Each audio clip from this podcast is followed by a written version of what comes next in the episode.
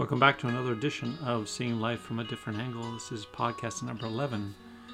And today I wanted to talk about the idea of forgiveness and what does it mean to forgive and why do we struggle to forgive.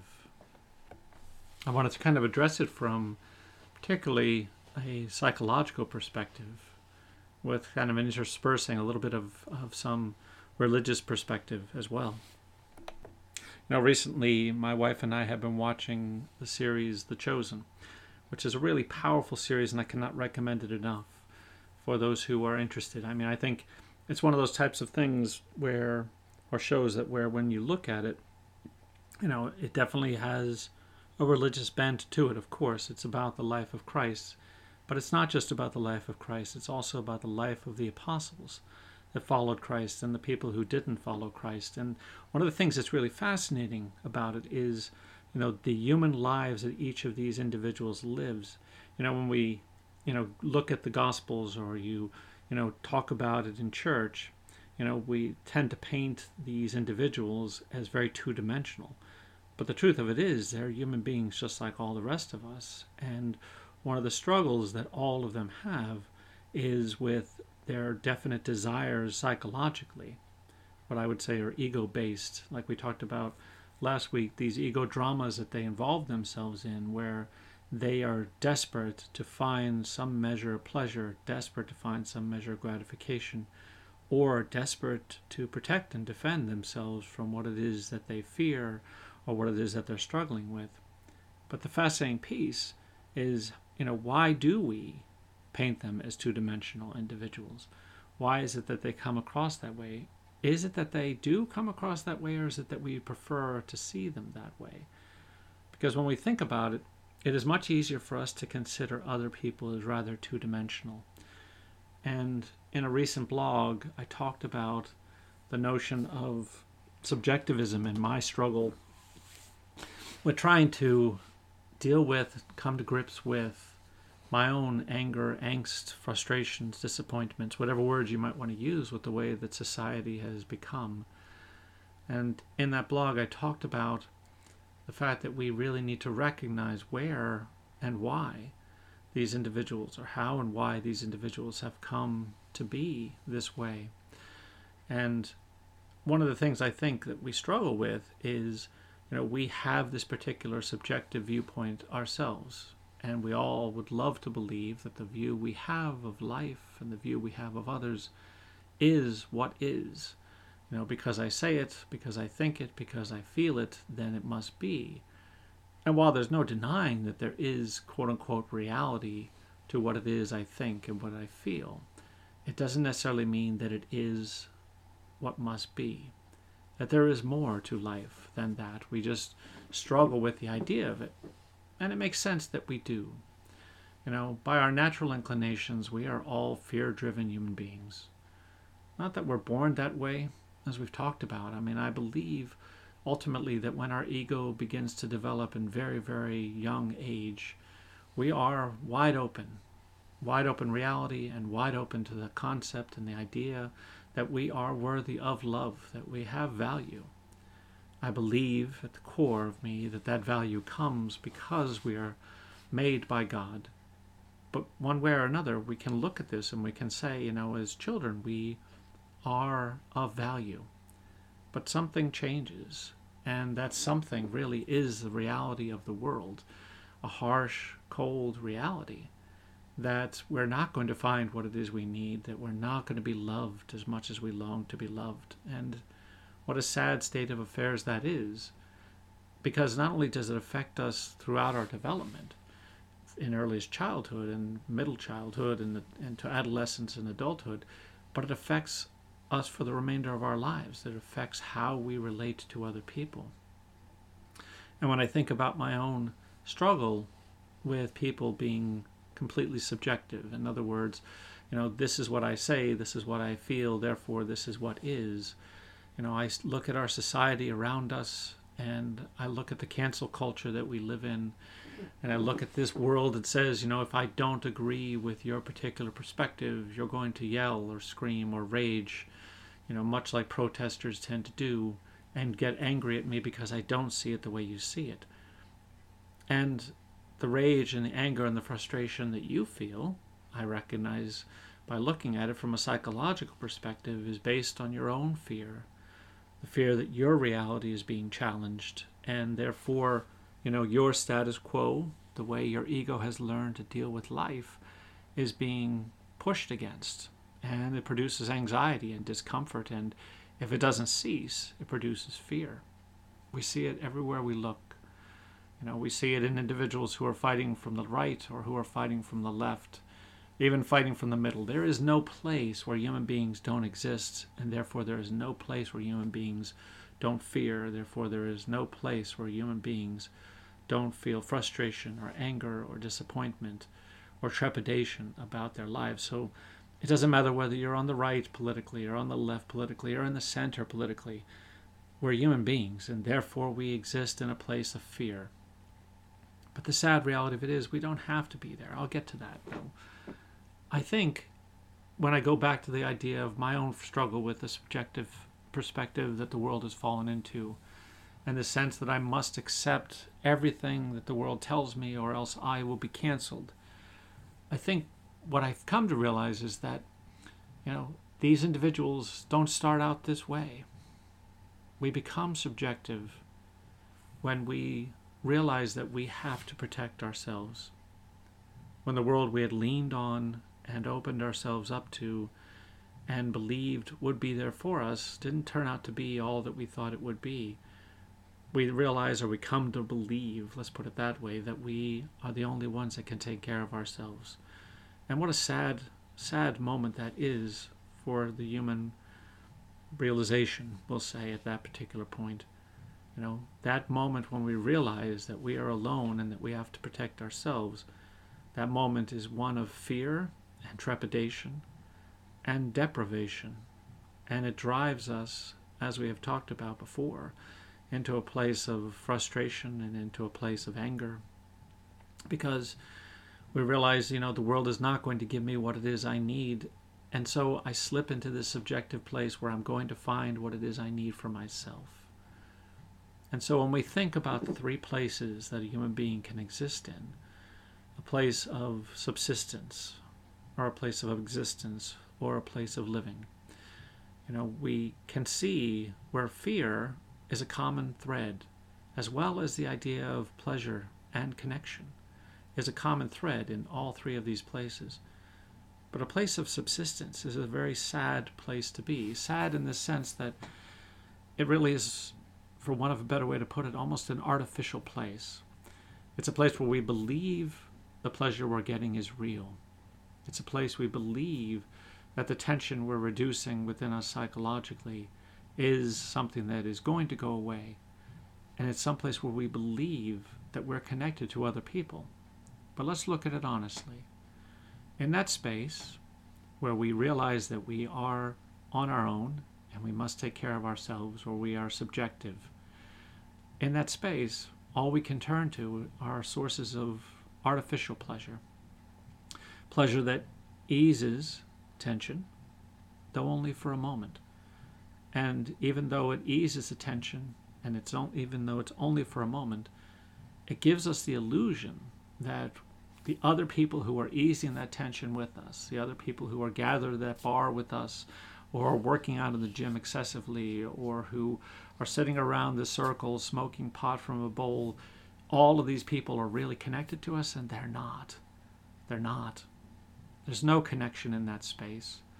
It is just a moment of a bunch of individuals rum- ruminated, ruling, and ruled by their fear that are together in a space, believing something that is an illusion at best. That everything is okay, that they are safe, they are free, and they are in control of their own life. And in truth, they're not. They live not in love, but they live in fear. And as we talked about, the opposite of love is not hate, it is fear. And so they don't love the people that they're with. They may quote unquote love that they're not alone. They may quote unquote love that they feel connected to these other people. They may even quote unquote love that the tension is reduced, but it's temporary at best. It is a place of addiction. It is a place where we fall into where there is no no love, no connection, only fear. And if we move into a place of existence, it's not much better. There, fantasy rules our lives, and we fantasize about who we are and how we fit, and that everyone loves us, and everyone values us, and everyone is connected to us. But the truth of it is, by its very nature, with fantasy, eventually reality will strike. Someone will say something, someone will do something, someone will challenge us in a place of saying, This is not real. And therefore, you know, we will struggle with that and we will become angry and disconnected and fearful that these things are true, that this person really is right, that we are not gratified, that we are not connected, that we are not loved. But then we have a place of living, which is a place that we should all strive to be. You know, in a place of living, when we have tension in our lives, and we all do, in a place of living, though, we lean toward and on those people who value us, who really do love us. You know, it's not going to be perfect love. It's not going to be 100% because there is no heaven here on earth. But it is more than what it is that we could find in any other space. It is more gratifying and more nurturing and more satisfying. And in that space, we feel this lesser need to protect ourselves. And indeed, as we've talked about, it's not about the self preservation that comes with subjectivism, it's about the preservation of oneself and the preservation of the other. It's about preserving myself so I can be there for the other, and them preserving themselves so they can be there for me. It is what I refer to as healthy selfishness. And indeed, there is such a thing as healthy selfishness. Because when we think about the options that we have in life, you know, we want to think about the other, but we also have to recognize that we must think about ourselves too. It's like the C.S. Lewis metaphor of the ships in a convoy. The second moral aspect or moral realm that we must consider is that we also have to work on making sure our ship is ship shape, that we are able to sail, but not at the expense of others and not at the expense of recognizing that we are a part of a family, we are part of a unit. So let's go back for a moment to the idea that I was struggling with and talking about in my last blog. I think the idea is this is that we have to recognize, or we have the opportunity, it's a better way to put it, to recognize that this other person, this subjective individual who is crying out to be heard and crying out to be listened to and being and wants to say the things I think and the things I feel are real. They are what is true, and anyone who doesn't believe in them is troubled and is wrong and deserves to be punished or deserves to be canceled. When we look at these individuals, should we not but feel a measure of compassion for them? To be able to say instead, I see that they do not live or do not they not are not in a place of living. They're not in a place where they feel connected to other people and they preserve themselves so that they can be there for others. They're in a place of either subsistence or a place of existence. You know, when you think about it, each of us can probably claim to know at least one person in our life that we would classify, though not clinically probably, but classify as a narcissist. But when you think about it, you know, who would want to be a narcissist? A narcissist lives in fantasy. They live in this fantasy that everyone loves them, that they are the most important person in this space, maybe the most important person that they know or other people could possibly know. And all of it is a fantasy, just based upon fear. A fear that they're not going to find what it is that their ego needs, and so their ego will develop this fantasy to make them better than they are. But the truth of it is that they live in fear, they live in doubt. And should we not, at some level or another, look at them with mankind being our business and say, you know, I have compassion for this person because who would want to be in that space? In the same way, we can look at individuals who are so wrapped up in their self preservation, so wrapped up in their subjectivism that they believe that this is the course that they have to follow in life. And instead, should we not look at them and say, or at least say to ourselves, and act according to how it is we see them, as recognizing that these individuals are struggling? They're struggling with their fear, they're struggling to defend themselves because of that fear. They're struggling because they did not get what it is they needed in life. And so, should we not in our own accord look at these individuals and be able to say, you know, out of the love of my heart, out of a sense of agape for these individuals, that I should recognize that they are a part of the body of Christ. That somewhere along the way, life got a hold of them and twisted what was beautiful into something gnarly and sad and unhealthy and something that society would have us say is okay because we really, as members of society or as individuals within a society, we're told by society how to act. And society loves subjectivism. And the reason society does is because it what's, it's what drives you know the sales it's what drives the pursuit of things society would not exist in the way that it does if society operated according to the rules of Christ. Now, don't get me wrong. I'm not saying that capitalism is a bad thing. I think, instead, that it is better for us to look at it and ask ourselves, you know, with the money that I do have, with the things I do possess, what am I doing? What am I doing with it? You know, what am I doing to take care of my fellow man? You know, what am I doing like Ebenezer Scrooge in A Christmas Carol?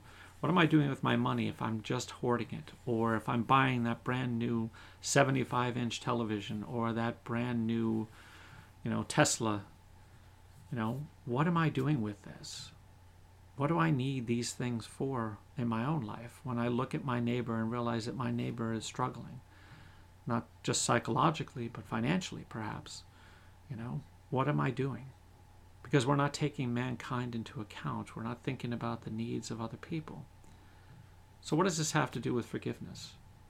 I think part of the idea of forgiveness is us being able to see individuals as three dimensional, as having a depth to them, having a history.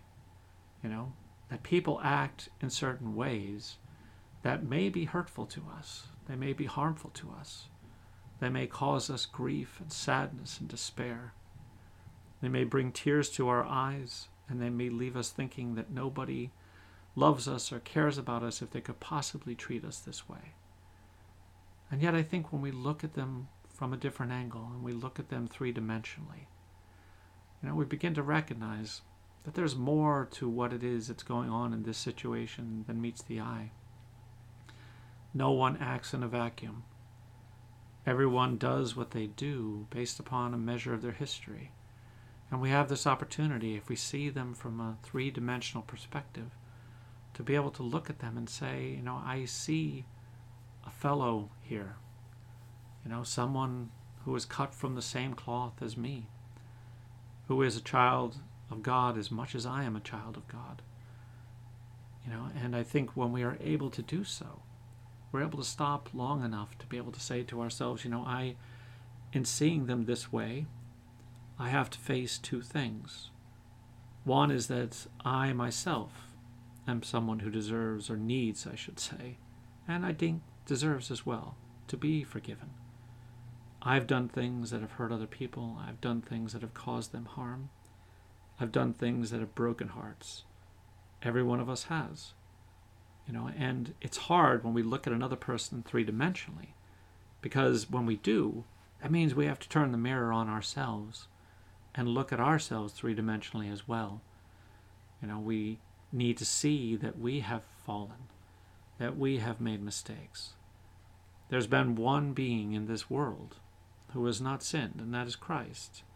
Every one of us is a three dimensional human being, full of sin full of mistakes, full of desperate desires within our ego to try to get what it is we need. And in these desperate moments, these desperate desires, we have hurt other people, people that matter to us and people that we love, sometimes desperately and passionately. But even if we don't love them, you know, we need to think as a second part of this with the realization that other people are three dimensional, is that we need to think about what it is that they've been through. You know, we are sinners, so are they. We need to be forgiven, so do they. You know, they may or may not accept our forgiveness. We may not even offer to them out loud. But if we offer to them, at least in the silence of our hearts and in our minds, will we not then begin to see them differently? To treat them differently in our lives? You know, you think about the changes that could take place if mankind could just be kinder, more open, more understanding of the three dimensional relationships that exist between all of us. You know, we are not these two dimensional characters. We have depth, we have problems, we have struggles. And each of us longs at some deeper level, more than anything in the whole world, to be loved. We get in our own way. We are our own worst enemies. And so we have this chance in looking at another person and seeing the third dimension of that person. We have this opportunity to not only see what it is that's going on inside of them, but then to also let them see what's going on inside of us. That's how we connect. That's what we want to do. That's how we become people of a place of living and not just fantasy or not just artificial pleasures. You know, I've I've had so many patients throughout the years who have struggled with both artificial pleasures and fantasized pleasures. And they cling to them because they are so afraid. But every once in a while, an individual gets to a place where they begin to recognize that there may be some more value to them than they imagined before. And that idea that they are seen by a therapist or seen by a friend or seen by a loved one as three dimensional, as someone who is deserving of forgiveness, who's deserving of love, who has value. That changes them. It begins to allow them to alter their lives and in turn alter how they relate to other people. So, if I could leave you with this thought. The role of forgiveness in our lives is simple, it's complex, yet simple. Idea of recognizing that other people need to be loved, that we need to be loved, to allow ourselves to get to a place where we can see that in others, and that we can forgive them for who they are, the choices that they make, the things that they do in their lives. If we could just see them as the three dimensional beings that they are what a beautiful thing, because now we see human beings in front of us instead of these flat and unlovable characters. Be well.